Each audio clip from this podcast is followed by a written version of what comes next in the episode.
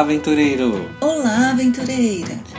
Agora vamos conhecer outro ideal do clube, a lei do aventureiro. Vamos lá?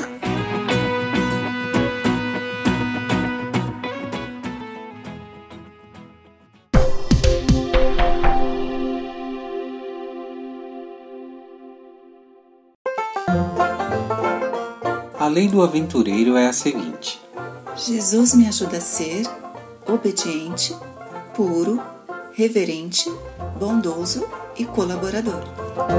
Os cinco adjetivos da lei indicam um perfil pessoal a ser perseguido por todos os que estão envolvidos com o clube de aventureiros. Quando alguém recita a lei, está declarando sua intenção de ser um tipo muito especial de pessoa. A lei do aventureiro revela ao mesmo tempo uma intenção e um processo, dos quais dependem todo o programa do clube. Cada uma das qualidades listadas é uma meta a ser perseguida pelo aventureiro. Embora possamos já ter avançado bastante em nosso desenvolvimento a respeito de qualquer item da lista, sempre haverá necessidade de muito trabalho para melhorar em outros aspectos.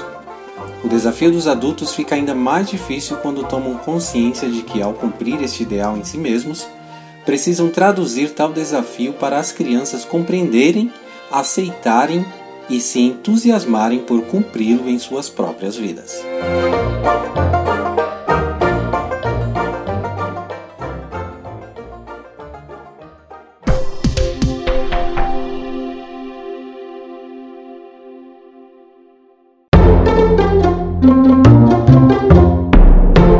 Entendendo cada parte da lei.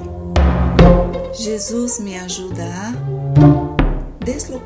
foco de atenção da pessoa do aventureiro para outro lugar pode dar à criança a falsa ideia de que não é ela mesma grande responsável por seu progresso. Em contrapartida, como todos nós sabemos, a natureza do homem, desde o seu nascimento, é atraída para o mal e não para o bem. Ele carece de um poder externo a ele mesmo para conseguir ser bom. Diante disso, é preciso instruir a criança a assumir a responsabilidade por seus deveres e compreender sua dependência de auxílio para o que não conseguir realizar sozinha. Uma das melhores estratégias para obter bons resultados é falar com as crianças ao invés de falar para elas. Dessa forma, é importante tomar tempo para o diálogo de modo que aprendam com suas próprias experiências como é difícil melhorar seus defeitos e como é possível, com esforço e ajuda divina, alcançar seus objetivos.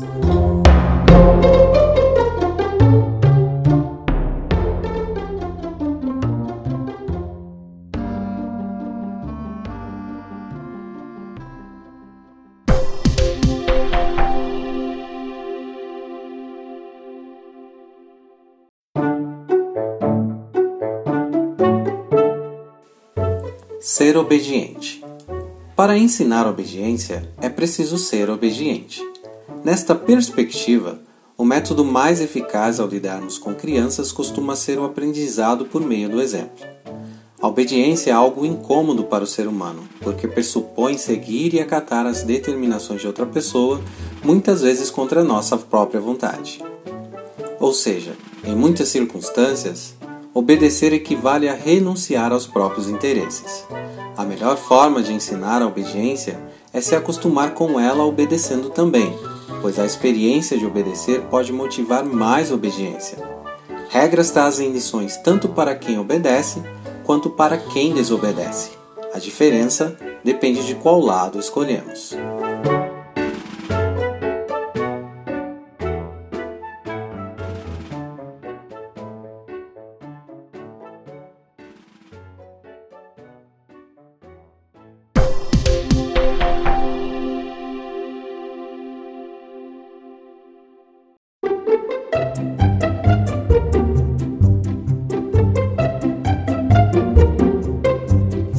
Ser puro. Eis um desafio diário. O mundo se especializou em angariar simpatizantes para as coisas mais fúteis, sujas e desprezíveis que conseguiu inventar. Os mais baixos costumes e as mais reprováveis condutas encontram nos jovens o alvo preferido. O mal é disseminado de maneira tão massiva e sedutora que chega a confundir a intenção dos que pretendem exercer a bondade. O caminho para ensinar pureza é transmitir conhecimento e determinação pessoal, pois esta virtude está fora do alcance da percepção externa. Ou seja, já que não existem auréolas para testar nosso grau de pureza, somente no âmbito pessoal é que cada um consegue identificar sua condição. Pureza pode ser como uma onda que emane de nossas palavras, atos, atitudes e intenções, influenciando para o bem aqueles com quem nos relacionamos.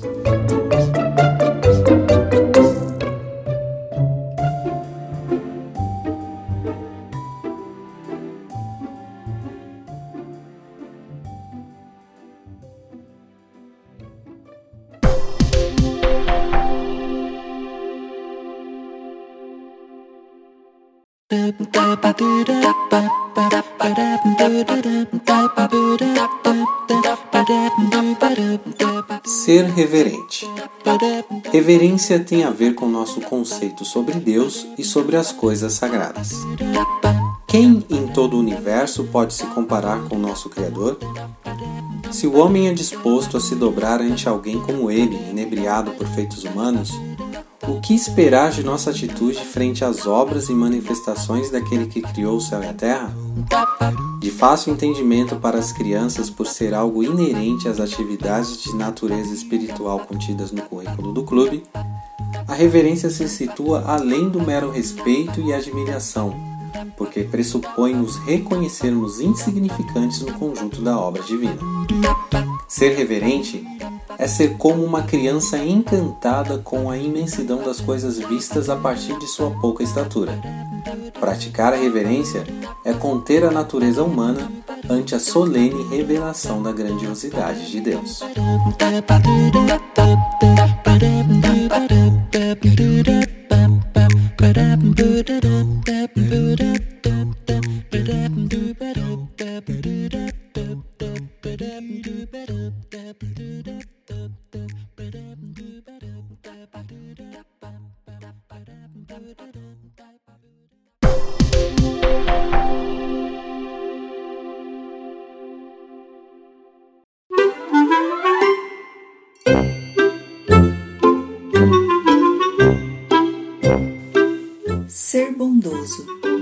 Jesus, no seu mais longo discurso registrado em Mateus 5, fala de gente bem-aventurada por desenvolver virtudes e passar por experiências especiais em suas vidas.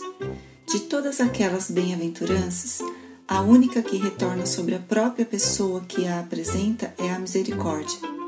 As duas raízes latinas que formam esta palavra tão especial são misericordis, que podem significar a capacidade de colocar o coração na miséria alheia, chorando com os que choram e fazendo aos outros o mesmo que gostaríamos que fizessem por nós.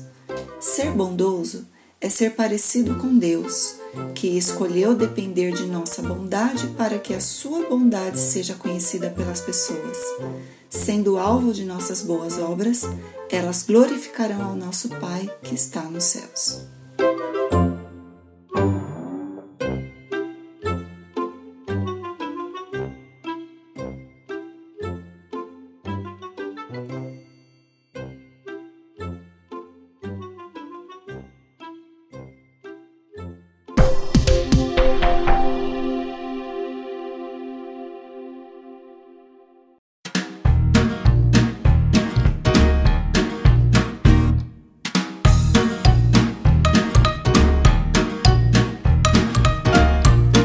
Ser colaborador.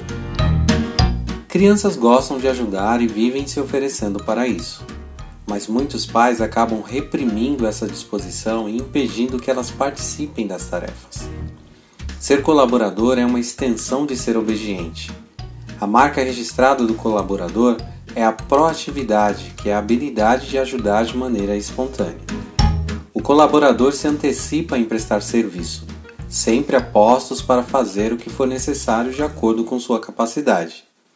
Ensinar o hábito do serviço é uma das contribuições inestimáveis oferecidas pelo Clube de Aventureiros, proporcionando que as crianças adquiram um senso de utilidade e desenvolvam um interesse em ajudar os necessitados.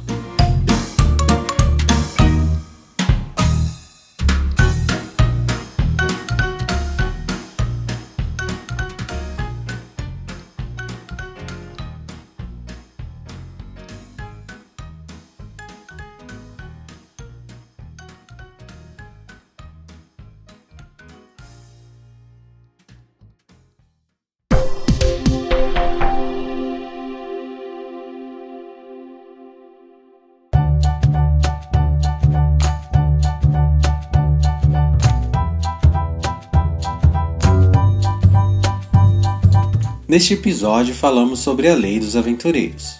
Obrigado por nos ouvir e até o próximo episódio. Clube de Aventureiros Construindo uma Infância Feliz.